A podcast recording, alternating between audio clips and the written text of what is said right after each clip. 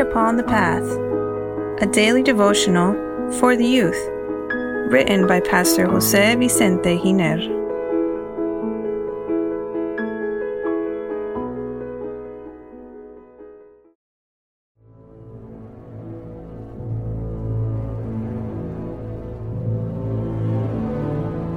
November 28 Distorted Christianity.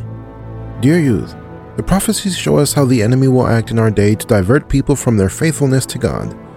So, the observance of Sunday instead of the biblical Sabbath is an open disobedience to the author of life and the holy law that must govern it. Speaking to people who sincerely observe Sunday, I have heard arguments that try to justify their position, such as that what matters is to observe one day a week and it does not matter what day it is. But this is not biblical. It is as if I told a son of mine to bring me a pound of rice, and in the end he brings me a pound of oatmeal. And when I ask him why he changed my request, he replies that what matters is the quantity, the pound, and not the product. This doesn't make any sense.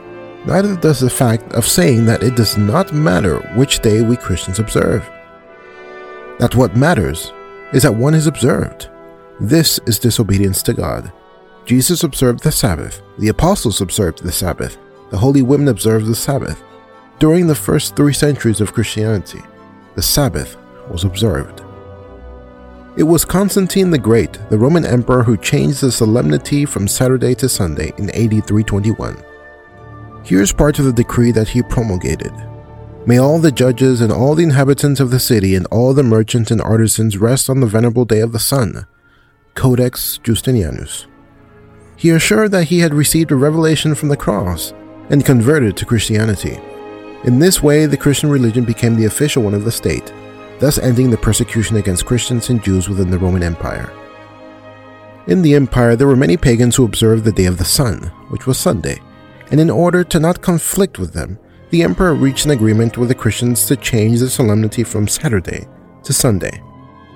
The apostate Christians accepted, and to confirm Sunday as the Sabbath, it was argued that Christ is the rising sun, the one who overcame death with his resurrection on Sunday. They also began to worship images, something prohibited in the Second Commandment.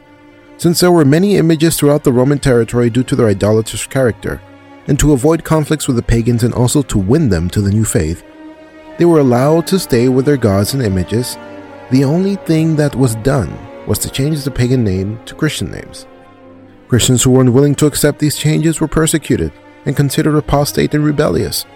Since then, there was a separation. On the one hand, the Roman Catholic Apostolic Church was born, which absorbed all these pagan customs until today. And on the other hand, there were always those in an uninterrupted line who have continued to observe and preserve the laws of God until our days. The prophecy already anticipated this. Behold, I send you out as sheep in the midst of wolves. But beware of men, for they will deliver you up to councils and scourge you in the synagogues. Now, a brother will deliver a brother to death, and a father his child, and children will rise up against parents and cause them to be put to death. And you will be hated by all for my name's sake. But he who endures to the end will be saved. Matthew chapter 10, verses 16 and 17, and verses 21 and 22. May the Lord help us to be faithful to the message of the word God bless you and be happy.